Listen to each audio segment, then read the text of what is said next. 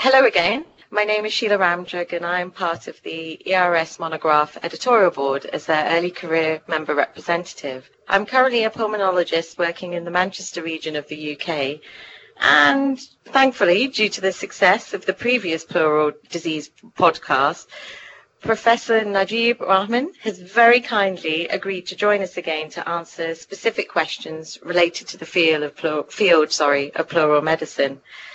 So, to get straight to straight to it, and I must apologise if this feels a little like a Spanish Inquisition. We have a first question for you. Is that okay, Naj? It's a pleasure to be here. No problem. So, after the recent study published in the New England Medical Journal in January of this year by Brown et al., it suggested that we shouldn't be placing pleural drains for primary spontaneous pneumothoraces. What are your thoughts with regards to this? So thanks for raising this study, uh, Sheila. It's an important study, and the authors should be congratulated for conducting a very difficult study in an acute setting. So I have nothing but admiration for the study they conducted. The study results appear to show that we can treat pneumothorax in primary spontaneous patients conservatively and uh, they've conducted a good study design with a non-inferiority comparison and it does appear on the headline to show that we should be managing everyone conservatively. Now having said that i think if, if one gets down to the detail of the study there are some issues that need to be raised before we apply this study result blandly towards our patient population. And i'll just go through some of those if i will. Is that okay? Oh please do please do okay. So the first thing to say, I think, is that the BTS Guidelines 2010, which admittedly are 10 years out of date, but nonetheless, in the bottom left corner of the pneumothorax management guideline, there is a big box that says if a patient is not symptomatic, even with a large primary pneumothorax, you can manage them conservatively. So we already were using conservative management in a subpopulation of primary pneumothorax. That's the first thing to say. What the investigators set out to prove was that it was safe to manage more patients, perhaps, with a conservative management strategy. And they had certain um, reasons, scientific, physiological, where uh, that might make some sense. Now, if we look at their study, there's a couple of things I'd raise straight away. The first is that the primary outcome measure was a radiological outcome measure. It wasn't symptoms, it wasn't anything else. It was your X-ray fully expanded at eight weeks. And right out of the gate, I would say that's not the reason that I treat my patients with primary spontaneous pneumothorax. So I don't say, let's make sure your x-ray looks good in eight weeks. We say we want to treat your pain and breathlessness. If we then move to the symptoms that these patients had and the patient population, they were fairly asymptomatic patients. So their pain and breathlessness scores from memory were one or two out of five, which is minimally symptomatic. And therefore they were selecting patients, albeit with a large pneumothorax, who had very few symptoms. The second issue, I think, especially to a UK and a European population, is that the smoking history and their fitness was probably a lot less than we're expecting within our population. So the average pack years in their patients was only one or two, and in the majority of patients that I treat, it's more like eight or ten in the primary pneumothorax population.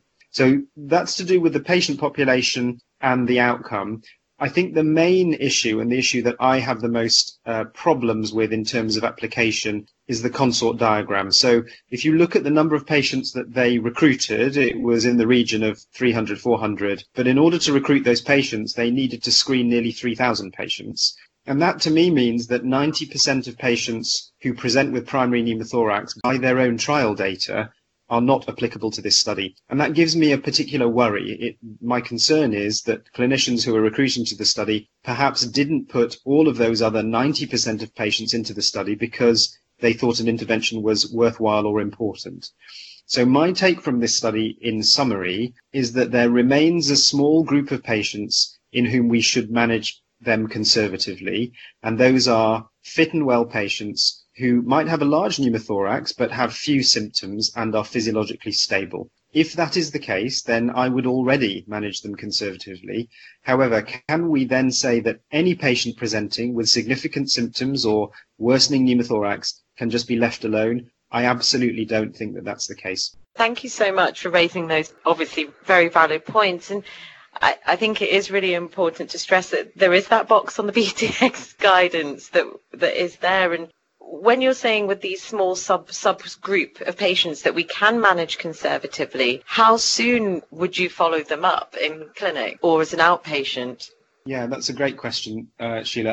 I, I, would follow these patients up within a week to see uh-huh. if they've got worsening or resolution within a week, and then if uh, at one week's time they're looking okay, with a resolving pneumothorax, I might see them two weeks later, as long as there's a degree of safety netting incorporated. So they need to be in a position where they recognize symptoms, they're with somebody at home who can bring them in, and they don't live in a remote destination. If all of those things are fulfilled and they're stable today, then I'd be happy to manage them conservatively. Great, thank you. Another question now, if I may. Slightly it's a difficult question, I suspect, but Many of the times when we're on the wards, we're unsure after a pleural intervention has occurred, for example, when a, drain has been inserted, whether the lung could be potentially trapped. Are there any indicators to know if a lung is trapped or not? So that is a great question again, because it would be a very helpful thing to know before we conduct the intervention as to whether the lung is trapped. Let's just um, spell out the field here.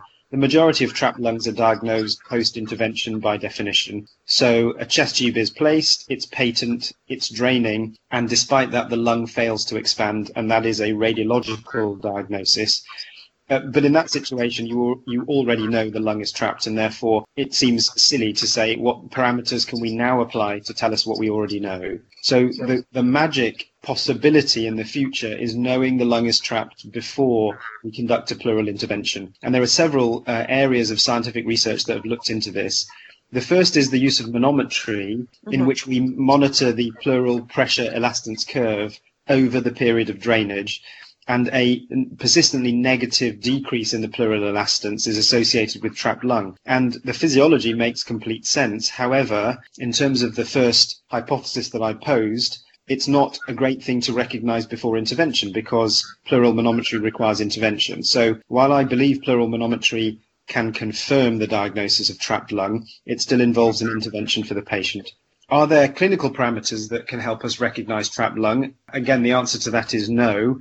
The only one that stands out is the presence of central chest pain during aspiration, but again, that's during an intervention. There are some theories that the longer a pleural effusion has been present, the more likely lung trappage will occur. But again, that's not backed up by fantastic data. I think the one area that might be useful in the future is the use of ultrasound prior to the intervention. And there's some work from an Australian group, Monson was the first author, in which they looked at whether the movement of the atelectatic lung within the fluid could predict whether the lung was trapped. We've done some similar work and found that the, if the movement's less than two millimeters on M mode, that's the movement of the lung with the cardiac pulsation, that is highly correlated with the presence of trapped lung. And of course, that makes perfect sense. You're using the movement of the lung as a surrogate for its elasticity and therefore will it expand or not. My final point on this, Sheila, I think is that it would be really useful to have some other biomarkers inflammatory parameters, CT parameters that allowed us to predict trapped lung. The CT can sometimes demonstrate trapped lung before drainage, but only if there's profound visceral thickening, and the CT is not that good at looking at the viscera. Would MR ever be useful in such a situation? Yeah, so I, I, think that's a good question. I think MR may be useful in a technical sense. The big problem with MR for clinicians, though, is that it's not very available. It's quite a lengthy and expensive process, and it's simply not something that we're used to in the normal pathway of patients with pleural disease, or indeed many patients with thoracic disease. So there is some decent data out there looking at MR sensitivity, for example, in the diagnostics of malignant effusion. And in fact, it is better than CT, but its impracticality or its lack of widespread uptake at the minute means that it probably isn't a clinician's tool. Thank you. I really look forward to more of the ultrasound data coming out though, because it does make total sense. It really does. And kind of along that line of questioning, it's something that has been causing a bit of confusion in some of the cardiothoracic centres where we work very closely with our um, cardiothoracic colleagues, is that some surgeons are not using suction for persistent air leak. Um, a lot of physicians were wondering, well, what should we be doing for these patients who have got a persistent air leak? Okay, so that's a complex question. Let's start at the beginning. So the conservative management study that we spoke about at the beginning of this conversation, it's predicated upon the idea that if you leave the lung down and folded with a hole in it, which is causing the pneumothorax, that this will allow the lung to heal more quickly. And that makes some physiological sense to me. Now, the opposite view of that theory is that if you bring the lung up and oppose the visceral pleura to the parietal pleura, that that, in complete opposition, helps to heal the visceral pleural leak, which at the end of the day is the cause of the ongoing air leak. So there's these two schools of thought, and in fact, there's no direct data to tell us. The randomized studies using suction in pneumothorax, at least primary pneumothorax, are uh, essentially dismissible. They're not of good enough quality for us to take any decent information from them.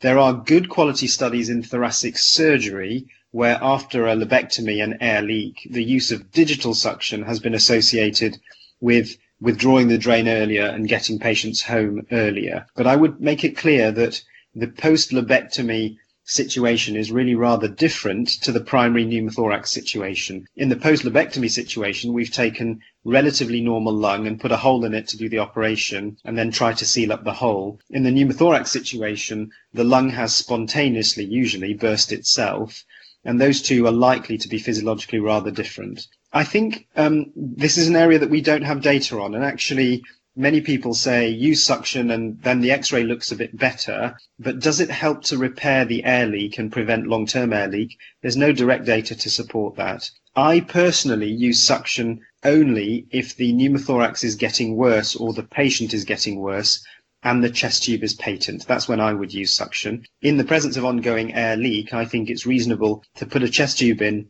monitor the amount of air coming out using digital suction, but just see how the patient behaves.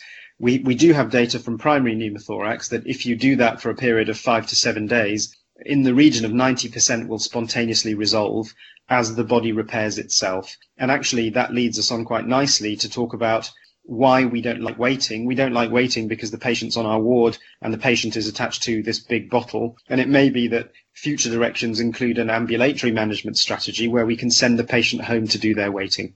Sure. And with that, if we have a patient with a pneumothorax and we're unsure about full resolution, a lot of us still clamp drains rather than removing them. Which, particularly in secondary pneumothoraces, which school are you in? So um, I like clamping, but in very certain and specific circumstances and in the correct clinical context. What do I mean by that? I think clamping by non-specialists on a non-specialist ward is actively dangerous, and I think we all agree on that. Um, you need people who know the implications of clamping a drain and especially would never clamp a bubbling drain, for example, mm. in order to ensure that we don't put the patient into a tension or a subcutaneous emphysema situation. So if there is some query about ongoing air leak, uh, I would say up to about three or four years ago, I used to clamp and do a clamping trial and do a repeat chest x ray. My mm. modern practice is a little different, and I should be clear, it's not based on randomized evidence, but just experience. I would use a clamping trial, and if possible, I would use ultrasound to see if there's lung apposition, because that's a much more sensitive detector for small pneumothoraces than is a chest x-ray, assuming that you can see the underlying lung and the patient doesn't have subcutaneous emphysema. The alternative that I think will be a thing for the future is the use of digital suction. So there are several companies that make digital suction devices that provide a quantification of the amount of air leak in mils per minute. And you can apply a bit of gentle suction in order to measure the air leak. And when that air leak is persistently zero, I would then take the drain out without having to clamp.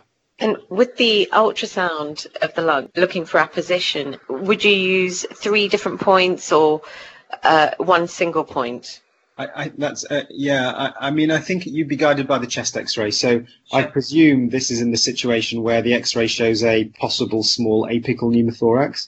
If there's dehiscence of the lung along the entire lateral border, there's no point doing an ultrasound or indeed clamping the chest tube because you know there's an ongoing pneumothorax. So I would probably do it in a couple of spaces apically usually. Thank you. This was a, a very interesting question. Um, apparently, some of our cardiothoracic colleagues feel that empyema referrals are increasing as pulmonologists are not intervening or draining these empyemas enough. I was wondering what your thoughts might be with regards to this.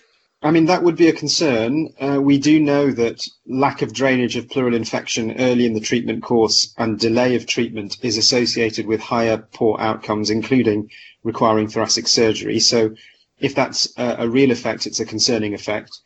I think it's difficult to unpick this. We also know that in the United States and Canada, pleural infection is increasing in incidence significantly. We don't know why, but it is. And colleagues in Bristol, David Arnold and Nick Maskell, are soon, I think, to publish work showing exactly the same effect in the UK. So what our surgical colleagues may be reporting is simply an increase in incidence in general. Uh, if we swing it the other way around, are there pleural fluid collections that are infected that we as physicians should not drain and send directly to surgery. And I think there are a very small number of such cases if you're convinced on imaging, CT and ultrasound, that it isn't fluid anymore, but it's a rind of pleural thickening that is infected, then I think it's reasonable to go straight to surgery. The one area that I disagree with most people is if people see heavily septated collections, they might then assume that their drainage strategy will not work, and I don't agree with that.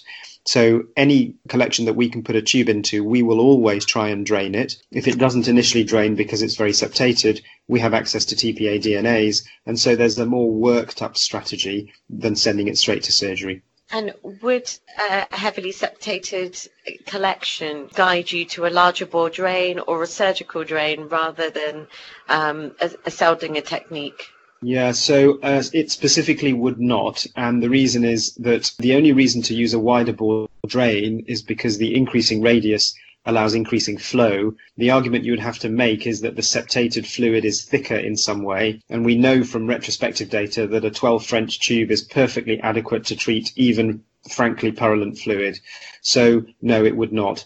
I think the most you could say is that if you disrupted the septations a little with your finger, which by the way you can do with a Seldinger wire, um, that's the only argument I can think of. But we do not upscale chest drains. We regard a 12 French drain for pleural infection as perfectly adequate. Thank you. Now, the other question related to this area is should the rapid score be used by all hospitals? Okay, well, um, I should declare a conflict of interest since I published the rapid score. um, uh, so should it should it be used by all hospitals? Flattering question. My answer at the minute is no, and the reason is that the current study, which I hope will publish soon, called the pilot study, was the validation study for the rapid score. Once that's published in a peer-reviewed journal, I think it then could be used potentially. Let me explain why. I think if science has not been peer reviewed, then it's simply hearsay, and it needs peer review in order for us to understand that it's reliable and it's been stress tested to some degree. So until we publish that paper, it's a definite no. Now,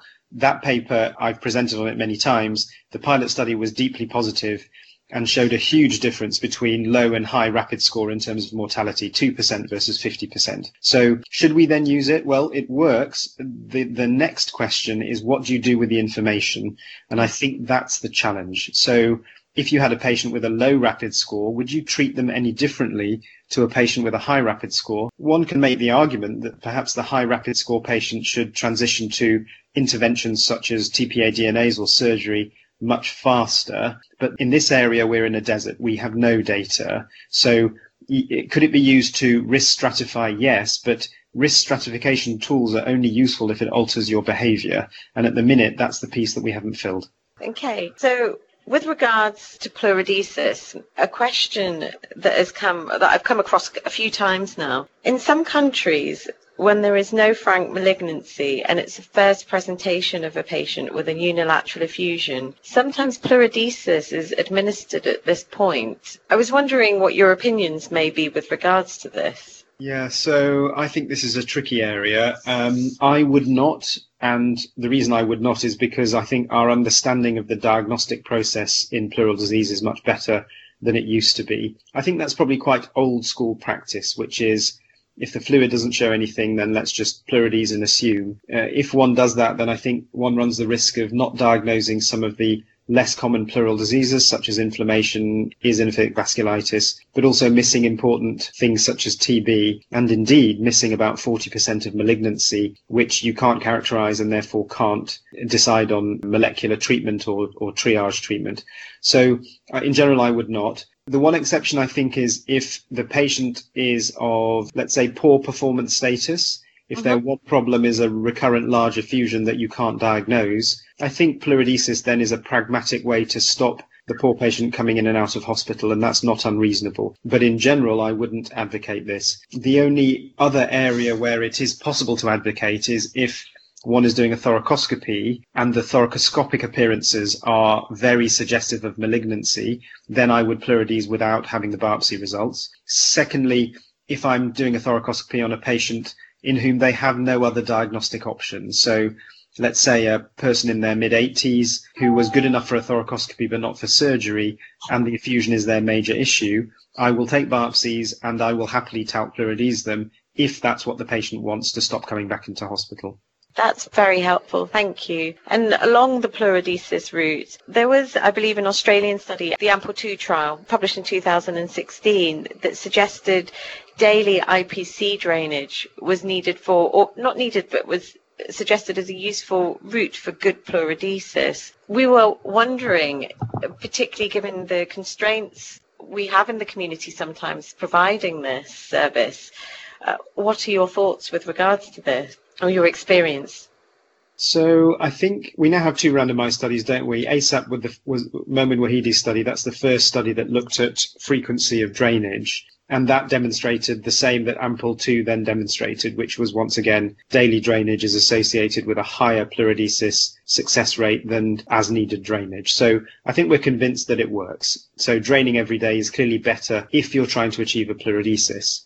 Now, the larger question is why did you put the indwelling catheter in to start with? And if you put it in to do a pleurodesis, well, actually there are better ways of doing pleurodesis. I'll come back to that. Largely, we put it in in order to relieve symptoms. And so it depends on the philosophy of treatment. Uh, my problem with daily drainage is if we put this, the catheter in to relieve symptoms and the patient's symptoms are perfectly well handled by drainage twice a week, I'm not clear that there's a good reason to go in and drain every day just to achieve a technical pleurodesis. It may enable us to remove the tube a bit more often, but if the patient's happy with draining every couple of days, then I don't really see a reason to upscale to daily drainage because it is an imposition on patient's life to have to drain for an hour every day. That's significant, and I don't think we should underestimate that. The second point I would make is we also now have the IPC Plus study that tells us that putting talc into the chest is very effective in increasing the pleurodesis rate. But if I just take a pause for a second,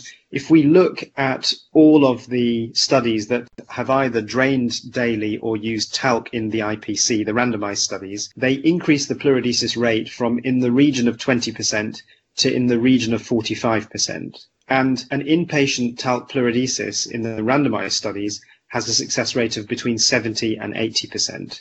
So I don't believe that any of these are a substitute for inpatient pleurodesis. I think it's a happy corollary of draining regularly. And if your patient really wants to get rid of the drain, I, the IPC that is, I would make sure their lung is expanded, give them talc, and then drain them daily for a week. That's the most I would do, but it, it's entirely dependent on the patient's wishes. That's really helpful, actually changing tact very slightly about um, patients. And I'm sure we've all clinically been in this situation where we're presented with a patient where their history uh, points towards a possible diagnosis of mesothelioma, but all imaging is potentially inconclusive and they're too unwell for a medical thoracoscopy. Cytology is negative, fluid pleural fluid, sorry, I should say cytology is negative. I was wondering, are there any other indicators we could use? Um, so yeah, this is a often difficult diagnostic group, isn't it? And it's not helped by the fact that mesothelioma is not the commonest cancer in the world, and there's a great variability for good reasons where our histopathology colleagues find it difficult to make the diagnosis. It's a it's a really tricky diagnosis to make sometimes. So I think there's lots of barriers in our way, and these patients are very familiar. I think if they're old and frail, that it's challenging to then think about doing multiple biopsies. But actually, even if you do multiple biopsies, sometimes you'll simply get fibrosis back and they may be heading towards a diagnosis of what we call desmoplastic mesothelioma, which is essentially mesothelioma as a malignancy driving a fibrotic reaction. And biopsies always come back showing fibrosis. So, what do we do in these situations? Well, there's two options. One is to turn towards biomarkers, and we'll talk about biochemical biomarkers and then radiological ones, and the other is follow up. So, the biochemical biomarkers that have been used include serum mesothelin, and that's a um, protein which has been well studied in the literature. The summary of that is that it's a good rule out test, but not a good rule in test. So if it's low, you can probably say this is unlikely to be mesothelioma. If it's high, it doesn't really mean anything. The other serum biomarkers, such as uh, fibulin 3, have not been shown to be robust, and so I wouldn't use them. So the most I'd use is a mesothelin, but only as a rule out test. The radiological biomarkers I think are important, ultrasound and CT. And if the CT looks malignant, you might even want to do a PET CT to um, find areas of pleural uptake that you could then biopsy, or it could add weight to your clinical diagnosis. And at that point, I might then make a clinical diagnosis of mesothelioma. The alternative to all of that is, of course, to do follow up. And I think that would be my recommendation. What you would be looking for there is progression of pleural thickening or any clear evidence of invasion into the subpleural fat or the chest wall, which can only really be due to me. Well, I was going to say mesothelioma can only be due to malignancy. The one caveat here is if you've conducted a talc pleurodesis suitable to your last question, then talc pleurodesis causes two problems. It causes pleural thickening that can progress that looks like malignancy, and on a PET CT scan it comes up hot for about 20 years. So we have a problem if we've done that. Okay. Gosh, I didn't realise it would be as hot uh, hot for as long as 20 years. it's, not, it's not known why, actually, Sheila. It's not clear. But if you talc somebody and then see PET positivity five years later, it's probably the talc. Okay. And one of the final questions, and this was more out of interest, I've got to admit. When someone who has sadly passed away from mesothelioma is um, discussed at the coroner's, I believe that they always look at fiber count rather than exposure history. And I was wondering if you knew why this was done and if potentially this is something that should change in the future. Yeah, so um, I, I think it's variable according to pathologists. That's the first thing to say. I think exposure histories are unreliable to some extent. And we do recognize that 10% of people with mesothelioma have no exposure history, and yet you can find asbestos in their lung. And then finally, uh, we have the single fiber theory in mesothelioma, such that one fiber of asbestos could technically cause it, and therefore the correlation between exposure and disease is not entirely linear. Now, having said that, I think it's like anything else, it adds weight to the diagnosis. If the lungs and the pleura specifically are full of asbestos fiber or granules, then that does push us towards increasing the risk, the pretest probability, if you like, that this is mesothelioma. Now, having said that, the pathological diagnosis in, for example, desmoplastic mesothelioma is then based upon the macroscopic appearance. What uh, the tumor looks like, is it encroaching upon the lung, is it invading the chest wall, and then histology to back it up. I don't know whether fiber counts will come in and out of fashion or not. Um, in the old days, we would be asked to do biopsies and send them for fiber counts in live patients, but we definitely don't do that anymore. I'm glad. That is something I'm very glad. Thank you again. Honestly, we really appreciate your time. And I think answering these questions have been incredibly helpful, particularly people who are practicing in, on a daily basis. We really look forward to hearing from you as well in the near future, particularly with the publications. I'm afraid that this brings us to the end of the podcast. And we really hope that you've enjoyed this and that you also really enjoyed the readily available pleural disease monograph. This was Sheila Ramjug interviewing Najib Rahman. Thank you again for listening.